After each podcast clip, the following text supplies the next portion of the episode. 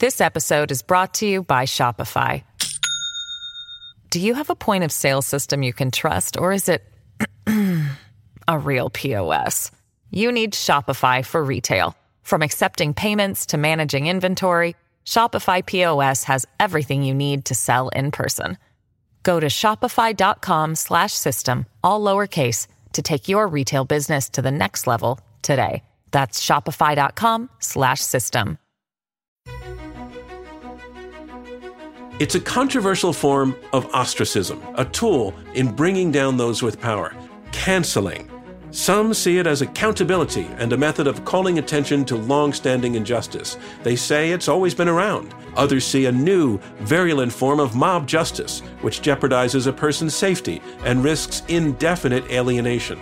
Either way, in this modern era, social media has a decidedly amplifying effect it's against that background we debate for and against this motion cancel culture is toxic. Hi, everybody. And yes, we are talking about lately what's being called cancel culture, the perception, at least, and possibly the reality that there has been an outbreak of people being punished for the ideas they express through a process of public shaming that is seen to be silencing them, to getting them ejected from positions of prominence, even to ending their careers. There is much disagreement on whether cancel culture is even real or exaggerated, or whether it's really something new, and whether it is toxic to public discourse or a necessary corrective to have these call outs. Cancel culture on trial. That's our debate. I'm John Donvan, and this is Intelligence Squared. All right, everybody. Now you have a duty to perform here in this program, and that is to act as the judge of the debate. Each one of you. Uh, what we would like you to do is to tell us which side you feel argued the best. And we're going to ask you to do that by voting on our motion, cancel culture is toxic, before you've even heard the arguments. And then we're going to ask you to vote after you've heard what everyone has to say. And here at Intelligence Squared, we name as our winner the team whose numbers go up the most in percentage point terms between the first and the second vote. The first vote, it's right now. And here's what we would like you to do go to iq2us.org. That's iq2us.org in a web browser. And you will get to a multiple choice field where you will tell us whether you are for against, or undecided on the statement, cancel culture is toxic. I'll give you just one more second to get that first vote in. And now, all right, it is time to meet our debaters. Arguing for the motion, cancel culture is toxic, is Garry Kasparov, Russian chess grandmaster and pro democracy activist. He is currently chairman of the Human Rights Foundation, a nonprofit that promotes human rights globally. His partner, Camille Foster, a media entrepreneur and political commentator, and co host of the Fifth Column podcast. Foster was one of the signatories of the much discussed Harper's letter and its call for free speech and open debate. Opposing them, Karen Attiah, a Washington Post columnist who writes on issues related to race, international politics, gender, and human rights. She is author of Say Your Word, Then Leave, and was a Fulbright Scholar to Ghana.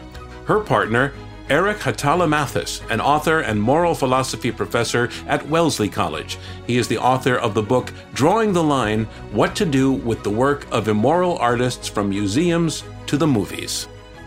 Okay, now here we all are assembled to begin this debate. I just want to say to all four of you, thanks so much for joining us on Intelligence Squared. Thank you. Thanks, John. Thank you. All right, so let's go into our first round. One is made up of opening statements from each debater in turn. These openings will be mm-hmm. four minutes each. Our motion is cancel culture is toxic. And speaking first for the motion, here is Camille Foster. Camille, the screen is yours. Thanks so much, John. And uh, thank you to Intelligence Square for hosting this, I think, very important debate. Uh, I have to begin by making a bit of an awkward uh, admission. Uh, I, I dislike cancel culture, which is probably not surprising in some respects, but I mean, in a very specific sense, I dislike cancel culture because I find the phrase a bit frustrating it's aesthetically not so satisfying. Um, I think it has almost a satirical quality to it. It kind of conjures these images of mean girls, of people engaging in these rather trivial kind of social media cyberbullying. Um, but what we're talking about here is a fair bit more serious um, and sinister than that. It is a dynamic that is a real um, and, in many respects, uh, definable and easily discernible aspect of American society, of American politics, and of American culture. Um, and it is having a meaningful impact on how our institutions operate, on our relationship to truth, and on core philosophical ideals and values like free speech and free inquiry that are indispensable for our social project, regardless of what values people think they're defending when they participate in these mobbings. Um, now, I've been participating in these conversations in one respect or another um, for a very long time. Um, and I'm pleased that we've gotten beyond the point where we have to debate whether or not cancel culture is a thing at all. Um, we do know that it, cancel culture is real. Most Americans recognize that. Numerous polls and surveys uh, from across the sort of ideological spectrum and numerous media organizations have confirmed as much. Um, and to, to kind of operate in the universe of definitions briefly, cancel culture is a dynamic where various tactics are used and I would say abused for the purposes of exercising social power to silence debate. Um, often this is fueled by social media controversies um, and takes place on social media platforms, but it's hardly limited to that medium. Um, again, these campaigns are consequential um, and they're also, yes, toxic. Um, the campaigns are also swift. Uh, they're generally incurious um, and they're often brutally unforgiving there is generally not an opportunity for people who are accused to kind of appeal to evidence, to, to muster any sort of defense for themselves. Um, and the dynamics that facilitate the social intimidation that's used to, to fuel these campaigns um, often intimidate even their friends, their coworkers, their family members from speaking out publicly uh, for fear that they'll receive the same sort of treatment.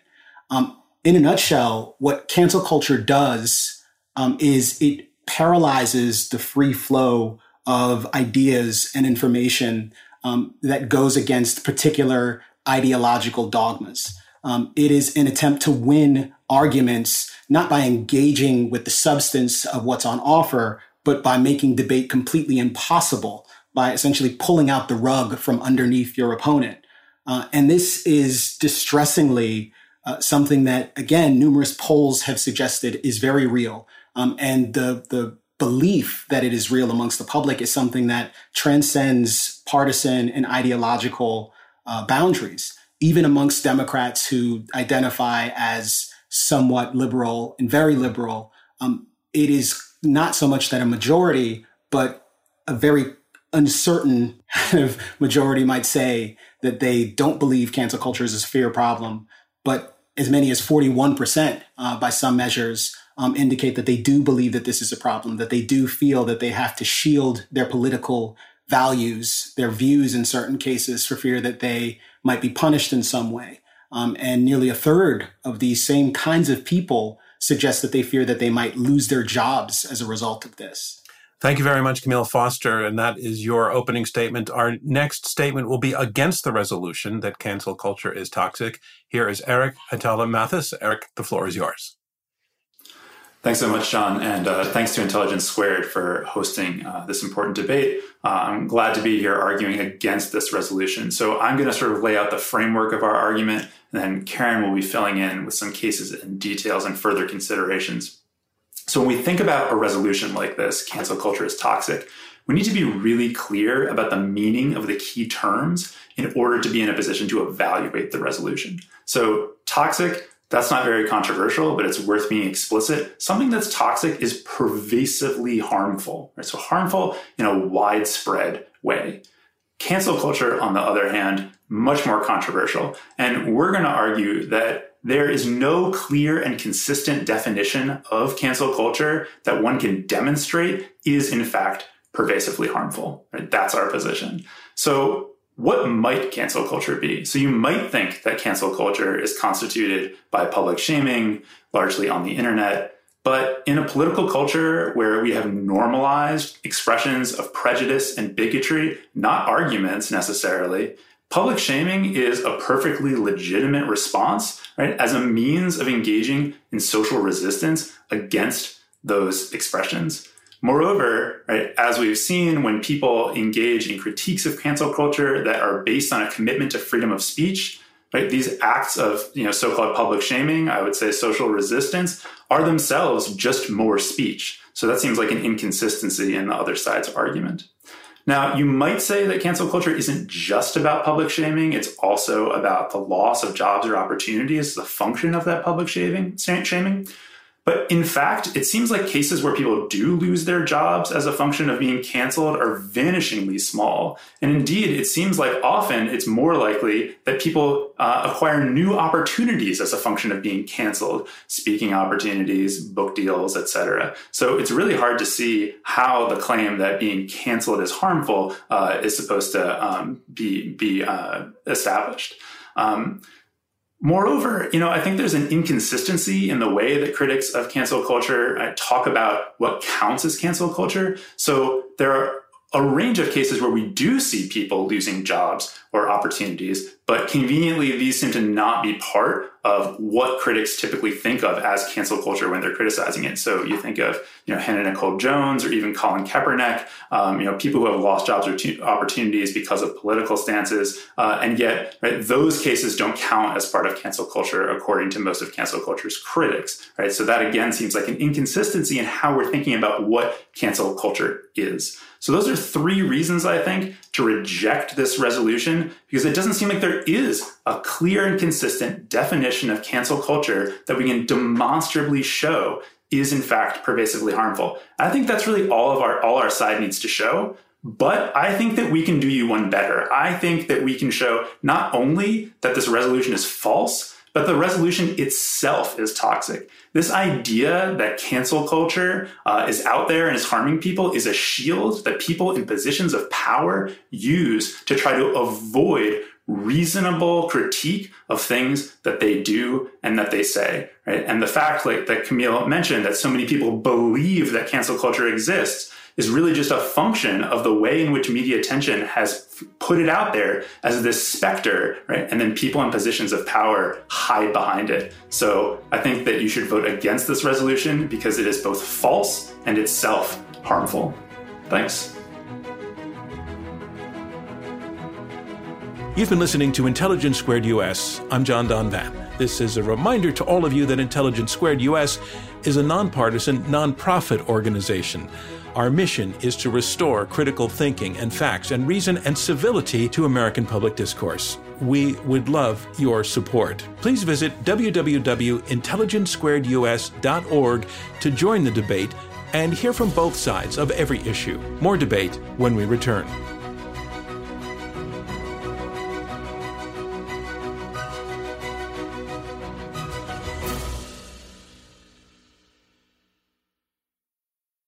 This episode is brought to you by Shopify. Do you have a point of sale system you can trust, or is it a real POS? You need Shopify for retail. From accepting payments to managing inventory, Shopify POS has everything you need to sell in person. Go to shopify.com/system all lowercase to take your retail business to the next level today. That's shopify.com/system. Welcome back. I'm John Donvan, and this is Intelligence Squared US. Let's jump right back into our discussion. Thank you very much, Erich Hatala And uh, here's where you are. We are through, halfway through the opening round of this Intelligence Squared US debate. You have heard from the first two debaters, and now on to the third. Speaking next in support of the motion that cancel culture is toxic, here is Garry Kasparov. Garry, the screen is all yours. We are gathered, um, if uh, virtually, to uh, debate a vital topic uh, in the world where freedom is on the run, on the decline. Um, just a few short decades ago, liberal democracy for all uh, was considered inevitable. The Iron Curtain fell, the Soviet Union collapsed, and trust me, it, it felt much better for those of us on the other side. Uh, the old Soviet joke went in the Soviet Union, we have freedom of speech. But in the United States, they also have freedom after speech. All these freedoms we, we envied of are now under threat everywhere, including the United States, still the freest country in the world. And most troubling, many threats are against uh, the institutions that are so essential to protecting intellectual freedom. Schools and universities are where we most need to challenge and be challenged. But how can we learn what's right if we are afraid uh, to ever be wrong? Um, well, the, the increasingly you hear, oh, we'll tell you what's right and good. But it uh, reminds me too much of the ideological education I grew up with back then in the Soviet Union. You disagreed, you were wrong. You were wrong too loudly, you were silenced.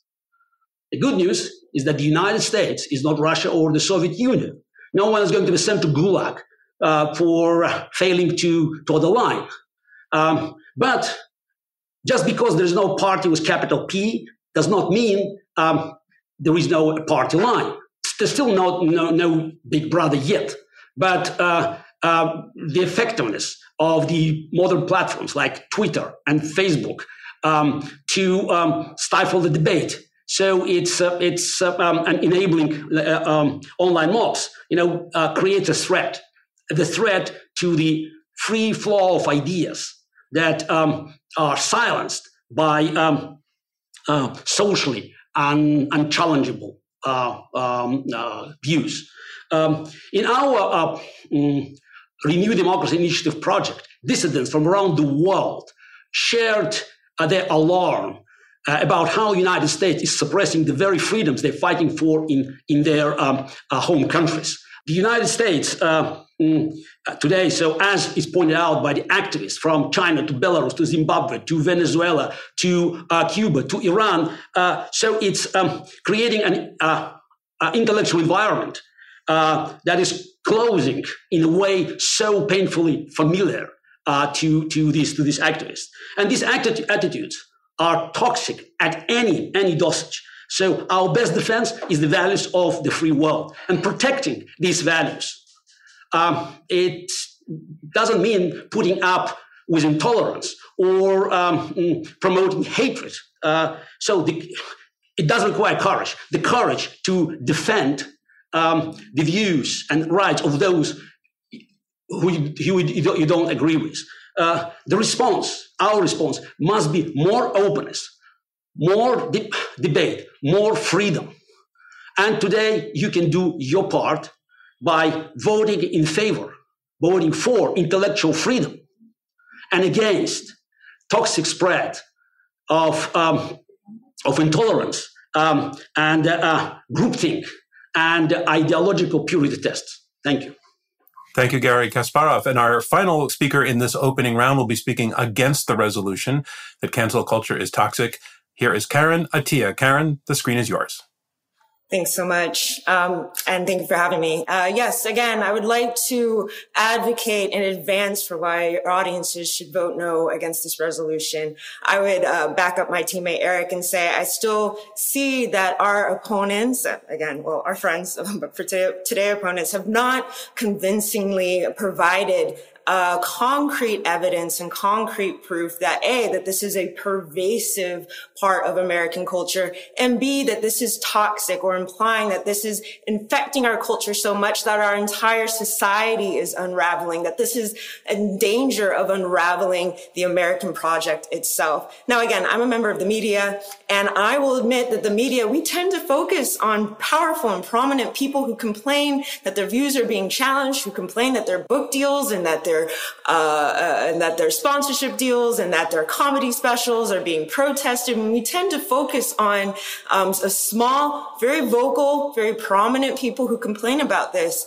Um, but again, I think we should take a step back. I was just looking at a Gallup poll from last month about what most Americans see as their top important problem in America, and most of them did cite, and 21% or so cited the C word as their top priority. And you know what that C word was? That was coronavirus, an actual disease that is actually threatening the well-being and the stability of this country. I even tried to be generous and tried to look for anything that could look as uh, proxy to, to cancel culture. I looked at maybe free speech concerns, were they there? Censorship concerns, were they there? They were not. Most Americans outside of our blue check brigade, outside of our elite bubbles, um, and I think we can say we're, we're part of a certain uh, elite bubble of, of Americans, um, most are worried about just their day-to-day uh, lives. And, um, and those who are not sitting on Twitter today are just not. So again, um, it's really for us to say, is this really unraveling American, um, American culture? And in reality, the ones who seem to claim the most that they've been canceled again, um, are they really buried? Woody Allen, take him. He's still got his book deal.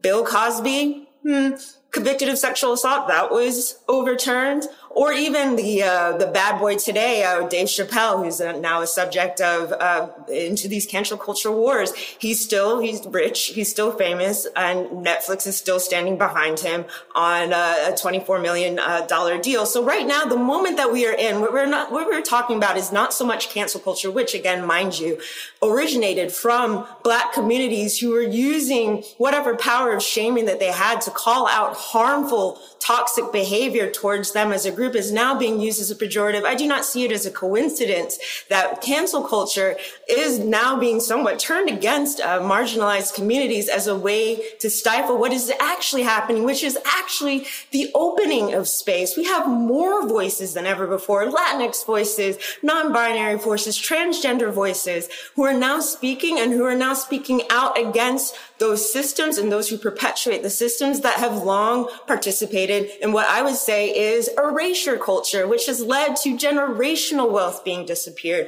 what has led to um, literally uh, incarceration, what has led to a deep systemic continued erasure. Um, and I would say this is the same for uh, women in Me Too. So it's not an accident to me that this um, supposed bogeyman of uh, cancel culture is really um, status anxiety, is discomfort at the fact that there's more voices. It's discomfort at the fact that the gatekeepers are now saying, seeing that they could be outside the gates of privilege and power. Now, again, I think this is the reason why we should vote against the resolution because what we're debating at all lives uh, of the marginalized should never be debated. But what I think we should embrace is a culture of what's happening and which is that there's more debate, more voices and more people who are being moved to the center um, of, of uh, American democracy and discourse. Thank you. Thank you very much, Karen Attiah. And that concludes round one of our Intelligence Squared US debate, where our resolution is cancel culture is toxic. Now we move on to round two. And in round two, the debaters have a conversation, address one another directly, and also take some questions from me. But just in terms of what I'm hearing, the team arguing for the motion that cancel culture is toxic are talking about a situation, a dynamic that they consider frightening and widespread, in which people with uh, holding certain views that are not considered acceptable by others are facing a kind of punitive uh, process of shaming that re- has real consequences. Uh, among those consequences, I think they're saying that there's a tendency for for a chilling effect on man uh, dialogue and discourse in general. Uh, that would that means that only one view will ultimately um, dominate, and that it's shutting down the spirit of inquiry and free speech that they say is essential to the uh, to to to the American project. The team arguing against the resolution are arguing a few different things. One, that they question whether cancel culture, as expressed by their opponents, is really real. Um, if, even if it's real in tiny doses, they they argue that it's it's not uh, deep and it's not pervasive. That in fact the calling out that happens can actually be beneficial. And they make the argument that those who are citing cancel culture in a derogatory, pejorative way are using it as a shield to defend themselves against criticism that they don't like hearing. So I want to go uh, to you, Camille Foster, first, and say that I that this question um, of uh, the cancel culture claim being a shield uh, that your opponent Erich raised, um, that he's questioning whether the whole phenomenon, the whole dynamic, is as uh, is deep, widespread, and um, um, as toxic as the resolution implies, and kind of accuses your side of playing a double game of not only challenging cancel culture but using the term to um, to protect against criticism that you don't you not your one doesn't like to hear those who are citing it. So I'd like you to take on that that that description of what it means for you to be arguing that cancel culture is toxic. Yeah, I think uh, Erich made a number of rather dubious claims, frankly. Uh, first, the assertion that cancel culture is difficult to define and thus, because of its nebulous qualities, should be dismissed out of hand, um, I think is rather absurd. Love, hate, freedom, various other things that no one would dispute exist um, are all somewhat difficult to define, um, but again, nevertheless exist and have real and profound consequences in the world. Um, I think the fact that polling consistently has demonstrated that people believe cancel culture that is there, whether one believes that is a result of the media um, sensationalizing or because of realities that they experience in their everyday lives, actually illustrates our point. The question of how toxic this is, how bad this is, um, is an important one. But I would actually like to posit another question. Is it possible that in pursuit of some just ends, one might overcorrect, that one might imperil particular values. It is another demonstrated reality that surveys suggest repeatedly that an increasing number of Americans think there should be curtailment of free speech for the purposes of protecting certain classes of citizens. That is a real dynamic that's happening. It's something that is playing out in the polling and can't be dismissed um, in, a, in an arbitrary fashion. Um, I think you have a difficult circumstance for yourself when you're both simultaneously suggesting that something like is being inconsistently applied because certain cer- certain cancellations on the left perhaps aren't being called out by some hypocritical conservatives. Um, I would submit to you that the hypocrisy is real, and so are the cancellations. And whether or not the consequences of these cancellations are devastating for particular in- individuals, that's a complicated story. The reality is, beyond someone who actually has their lives disrupted by a cancellation there is a universe of people who stay silent because they fear cancellation. And that is the dynamic we're concerned about. So, Erich, um, Erich Hatala-Matthes, um, what's your response to what you heard from uh, Camille on that? Well, I mean, on the one hand, I'm happy for uh, to hear Camille say that like he wants to include right a sort of like a broader set of uh, responses um, to people's actions in you know this supposed cancel culture umbrella. So at least where you can sort of like remove right the inconsistency which you see in a lot of the criticisms of cancel culture where they don't include right any ways in which people are um, uh, subject to reprisal when their views are more on the on the political left um, but I think that you know one of the challenges that we confront here, um, and I think you see this in some of the comments that Garry made uh, in his opening, is we have sort of a general conflation of a bunch of different ideas, and this is really what I was getting at when I said there's no clear and consistent understanding of culture, cancel culture at play. So, like on the one hand, we have things like you know. Uh, the sort of res- online response to things that people say, right? And the other hand, you know, Garry's talking about like state sanctioned suppression, right? Those are totally different things, right? And so, like, when we have such an ambiguous set of things that we're supposed to be saying, like, oh, this whole thing, right, is toxic, I think it sort of undermines the force of the point. I completely agree with you that state sanctioned suppression is a bad thing. That is toxic. But I just don't think that's what we're talking about when we're usually talking about cancel culture. I, I quickly look at my notes and I didn't recall that I ever said something about uh, state oppression or central authority in the United States. Of course, I cited my Soviet experience. Uh, and um, and uh, I um, tried to um, share the concerns of dozens and dozens of prominent dissidents around the world who are really, you know, alarmed by this development in the United States. Uh, and you're talking about people who experienced uh, the um, this, um, the attacks on on individual freedoms and especially on freedom of speech in their countries, just across across the globe. Uh, of course, America is far from being there, and that's what I said.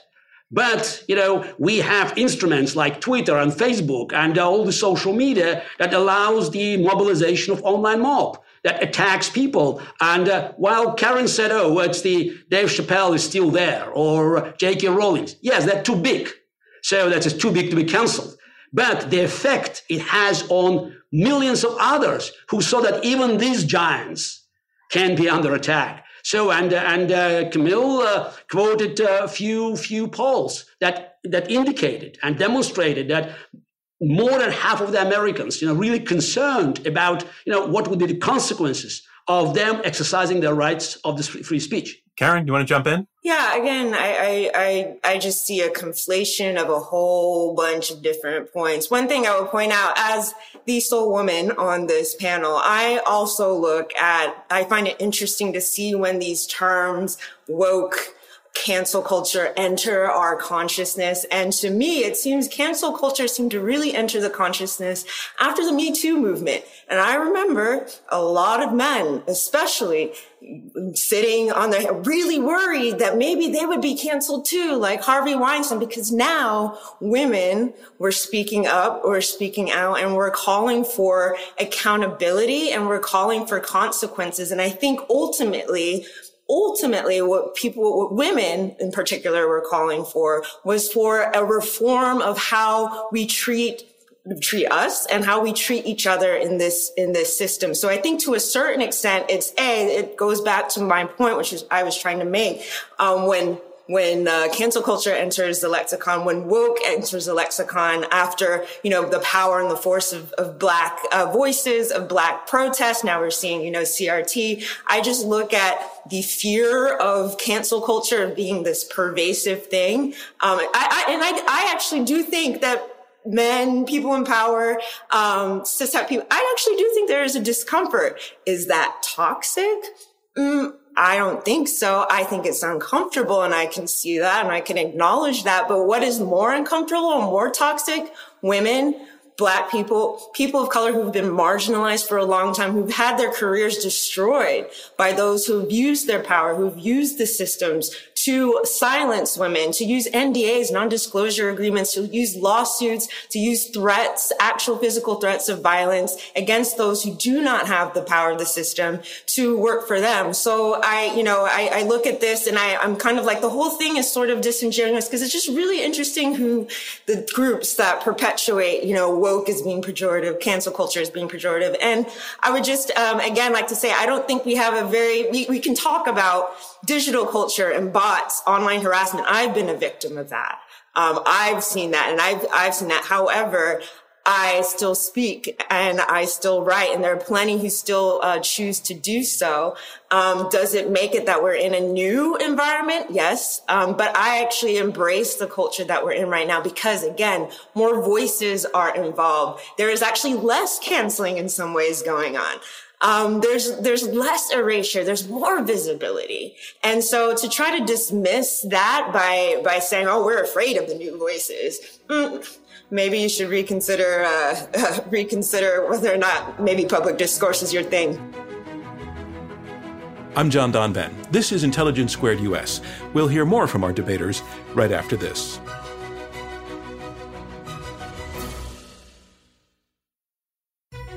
Welcome back to Intelligence Squared US. I'm John Donvan. Let's get back to our debate. Well, I wonder if I could interject something, Karen, because it, it, seems that, you know, one of the accusations that was leveled at our side is that, you know, we have this rather nebulous definition and it's hard to prove.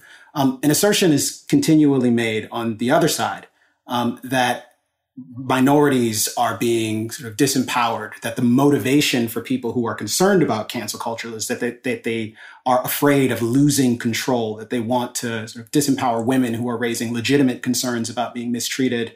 Um, I think it's worth noting that the same polling does, in fact, break out certain demographic groups. That when asked, does the political climate these days prevent me from saying things I believe?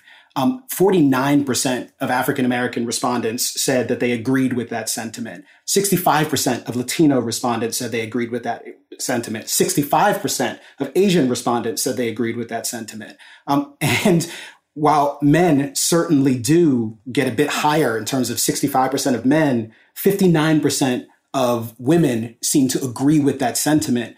I think it's disingenuous to insist that the people who are raising these concerns don't share a number of the social justice related and certainly criminal justice reform issues that have been brought to the fore since the summer of last year when I signed the Harper's letter. And I did so alongside more than 150 prominent academics and social commentators and creatives and entrepreneurs, all of whom are well to the left of me, all of whom expressed a tremendous amount of sympathy for and support for the Black Lives Matter protests, Um, and generally, myself personally, I've advocated, I've spent hundreds of hours personally working on issues of criminal justice reform. And my company, Freethink, publishes on this constantly.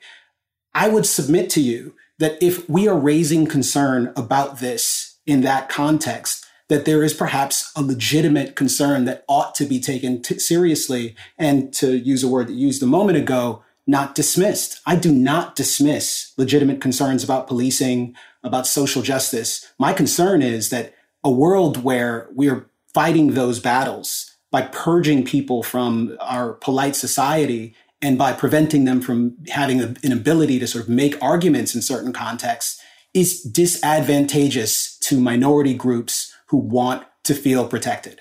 But Camille, is that really happening? Come on. I mean, in the sense of, and I'll, i I remember the Harper's letter and, and, and had thoughts about it, but the thoughts I would say now is it's not even so much a right left issue. It's not so much, uh, you know, I have a lefty friend who agrees. That Harper's letter, and, and I, I would say, you know, all of us in this room, we belong to a certain class that has visibility, that has prominence, that has power, that has platforms right? Um, the fact that you're able to come um, back on this platform, and I feel like uh, you know that we're able to um, to speak about that is is means that it, it, it belongs to a certain again group, and we belong to a, a certain power structure that does have the power to uh, to shape uh, discourse and to and to shape thought. I want to bring Erich and, and, Garry back into the conversation a little bit more. And I, I, I, want to do that, Erich, by taking to you that the the the sort of pushback from previously marginalized communities is actually kind of a social good that that the, that now communities that didn't have a voice and could not stand up to people who are complaining about cancel culture now can. But I'm wondering what the goal is. Is the goal merely to be heard, or is the goal of pushing back to silence the other side, to punish the other side, to remove the other side from positions of power. Because that's what your opponents, I think, are saying cancel culture is about. It's not just having an opposing point of view and being heard. They're complaining that you're that that the that the that it's a power play.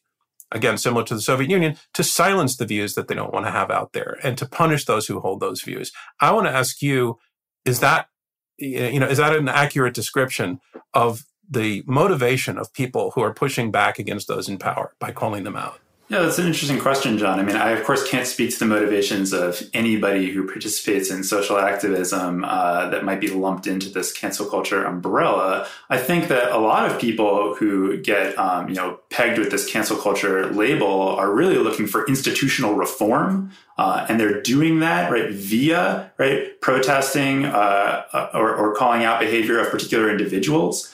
I think that there are occasions when the sort of focus on the speech of particular individuals can actually be a bit of a distraction from those more institutional aims. But I think if you really pay attention to what activists are saying, that's what they want, right? So to like go back to this recent Chappelle case, right? So like Dave Chappelle is like out there being like, oh, I'm being canceled.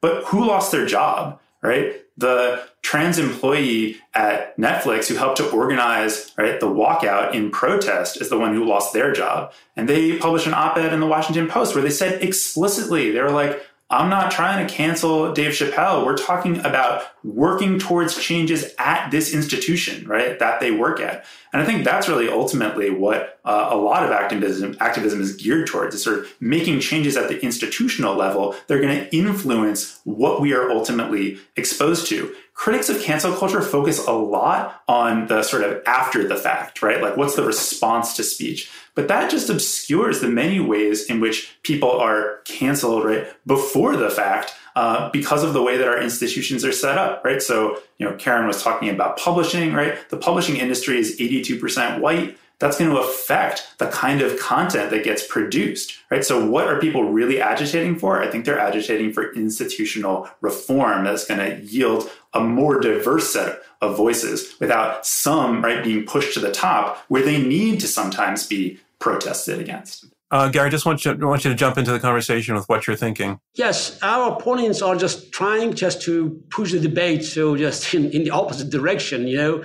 Know, I, I'm, I'm still struggling to understand the, the how coherent this argument, but basically they try to politicize everything and pretend that, you know, the cancel culture is an invention of those who are trying to stay in power. Camille responded that uh, 99% of those who signed the Harper letter, you know, they were on the left of the political center. And uh, they probably do not uh, um, differ very much with, with Erich and, and, and Karen on, on many political issues. But they expressed concern about the threat, an explicit threat to uh, to uh, the freedom of speech. One of, by the way, signatories was was J.K. Rowling, who was immediately attacked, and that's classic. You know that this is the way that that this the cancel culture operates. It's not about the content, but it's about an individual. This concludes round two of this Intelligence Squared US debate, where our resolution is cancel culture is toxic.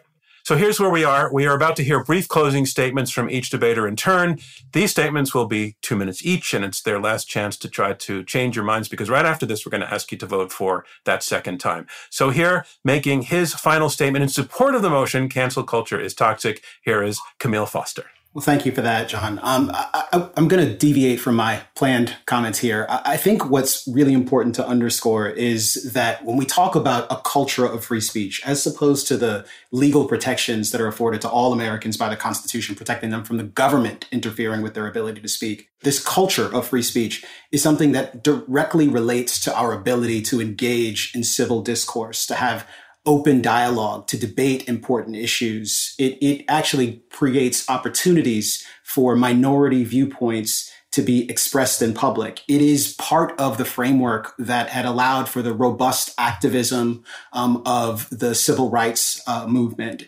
We know that when people were engaged in things like, say, a, a boy counter, a, a, a counter um, demonstration where they came and they sat in at some sort of dining establishment that had been previously discriminatory, their goal was very simple. They wanted to be included. They didn't want to be forcefully excluded from different environments on account of their race. They achieved their goal and they used that culture and those tools. And that is precisely what I am most concerned about and what Garry is most concerned about and what so many people who are worried about cancel culture are concerned about. Our cultural willingness to engage with ideas that are not our own, our willingness to forcefully rebut when necessary, but also to explore possibilities that exist amongst people who we may not interact with on a regular basis. On university campuses in particular, this manifests itself in a number of pernicious ways. You have publication bias, a very real phenomenon where people won't even ask particular questions if they fear that they run afoul of some sort of sacred zeitgeist. We don't need dogmas. What we need is a culture of free speech that values genuine inclusiveness and that puts the hard work of confronting bad ideas where it belongs with us. Thank you, Camille Foster. And next up to be making an argument, his closing argument against the resolution that cancel culture is toxic, here is Erich Hatala Matthes. So I'm going to tell a quick story that I think illustrates the arguments that we've been making today. Um, the French painter uh, Paul Gauguin uh, engaged in sexual abuse of Tahitian girls. Uh, and so some people, in uh, responding to those facts, have argued that we need to do a better job of contextualizing his work in museums, right? We need to be honest about the things that he did and their relevance to our understanding of his work. So the New York Times ran an article about this a couple years ago, and that very point is the most critical point that was made in the article, right? That we shouldn't take Gauguin's paintings down, but they should, we should take his actions seriously, right? And contextualize the work. What was the article titled? Is it time Gauguin got canceled? So this is just a perfect illustration of the way in which the specter of cancel culture is used to obscure attention from the very legitimate and plausible criticisms that people sometimes make in response right to uh, immoral phenomenon. And if you're not very particularly compelled by cases about the arts, right, consider that on the heels of the insurrection uh, at the Capitol on January 6th, when people were critical of the fact that then President Donald Trump was not taking a stronger stand against the insurrection, Representative Jim Jordan said, Oh, people are trying to cancel him. That's what the idea of cancel culture ends up doing. It functions as a shield so that people can try to avoid legitimate criticism. And that is why you should vote against this resolution. Thank you very much, Erich. And here to make his final argument in a closing statement in support of the motion, cancel culture is toxic, Garry Kasparov. As the saying goes, the solution for the problems with free speech is just bringing more free speech. Terrible ideas can and should be confronted without promoting those who hold them. People should be held accountable, but they should not be held hostage. I'm not afraid for myself. I've faced real mobs, not just Twitter mobs. I've had my Russian website banned in Putin's Russia, my offices raided, my friends and colleagues beaten, jailed, or worse. The victims of cancel culture are not multimillionaire authors or famous comedians, uh, but seeing them attacked so viciously sends a clear message to those who do not have their protections and advantages. The real victims are the same people who always suffer most when fundamental rights come under attack. They will stay quiet and even paralyzed while the powerful and entitled get louder. That is real, that is dangerous, and that is toxic. And meanwhile, we are debating here, all debating here, and it's privilege. And uh, I doubt that any one of us would like to live in a world where it uh, couldn't happen. Uh, in a world where we um, could be scared for our career or for our families because we might say something uh, tonight. Um, I have lived already in two of these worlds. And I'm here arguing because I don't want to live in the third. And I urge you to support the proposition. Uh, so my American born kids do not repeat the experience of their Soviet born father.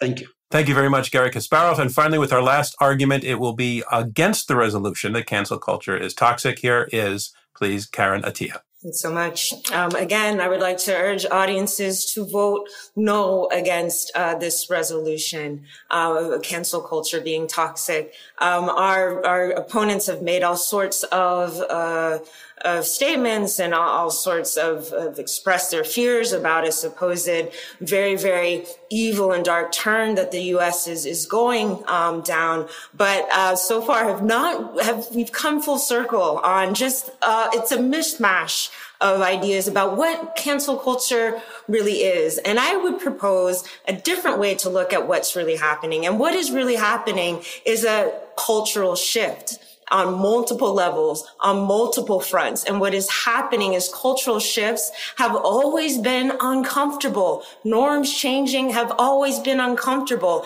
Generational divides and differences have always been uncomfortable. And I think what is happening is that um, the the the blinds are being taken off of so many people um, who have long been uh, subjected to, frankly, erasure um, by this uh, by by our society.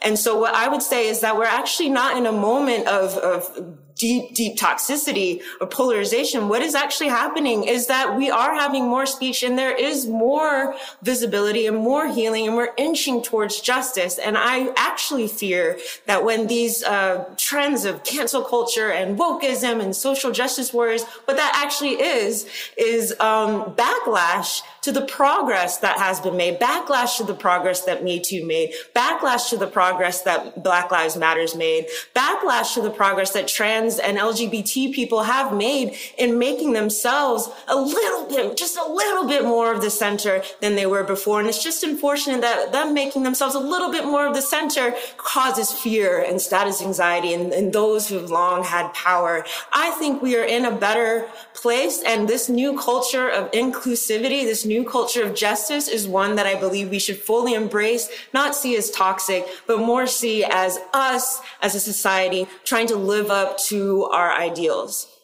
Thank you, Karen Attiah. And thank you to all of our debaters because that concludes the final round of this Intelligence Squared US debate. All right, everybody, it's now time for our second vote. And remember, it's the side that changes the most minds between the first and the second vote that will be declared our winner. Uh, we're going to do this as the same way as before. we'd like you to go back to iq2us.org, iq2us.org, and there you will get the same choices to say that you are for, against, or undecided the statement that cancel culture is toxic. Uh, and as I mentioned earlier, we're keeping this vote open for seven days. And at the end of those seven days, we will announce a winner on our website, iq2us.org. With that said, I want to say something to all four debaters. It was clear that you um, had some very sharp disagreements about the, the, the, the both the, the, the, statement, the debate itself, the nuances, etc.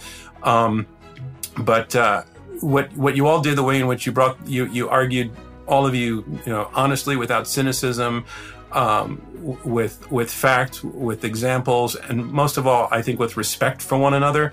Uh, that was that just came through. It's really, really what we aim for at Intelligence Squared. So thank you from me and from all of us at Intelligence Squared. Thank you, Thanks, John. Thanks for having us. Thank you. And and now that the competition is over, I would like to say all of you who who are joining us um, that this really has been a good debate, and the topic is extremely important.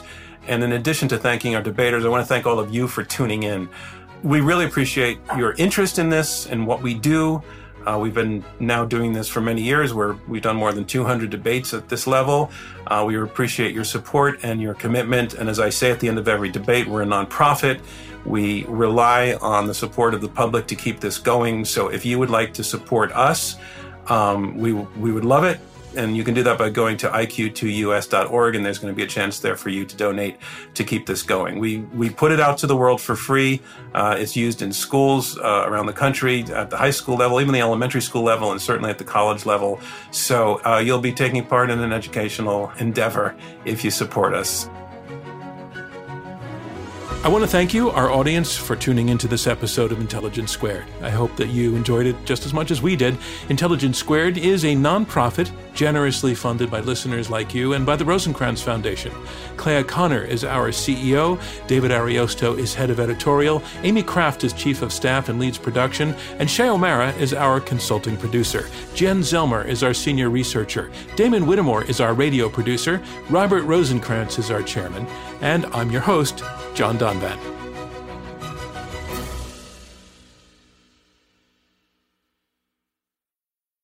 Sick of being upsold at gyms? My guy, you're currently a base member. For $90 more, I can upgrade you to our Shred membership. For 130 more, you'll be a Swole member. And for just $300 more, you'll reach Sweat Platinum. At Planet Fitness, you'll get energy without the upsell. Never pushy, always free fitness training and equipment for every workout. It's fitness that fits your budget. Join Planet Fitness for just $1 down and $10 a month. Cancel anytime. Deal ends Friday, May 10th. See Home Club for details.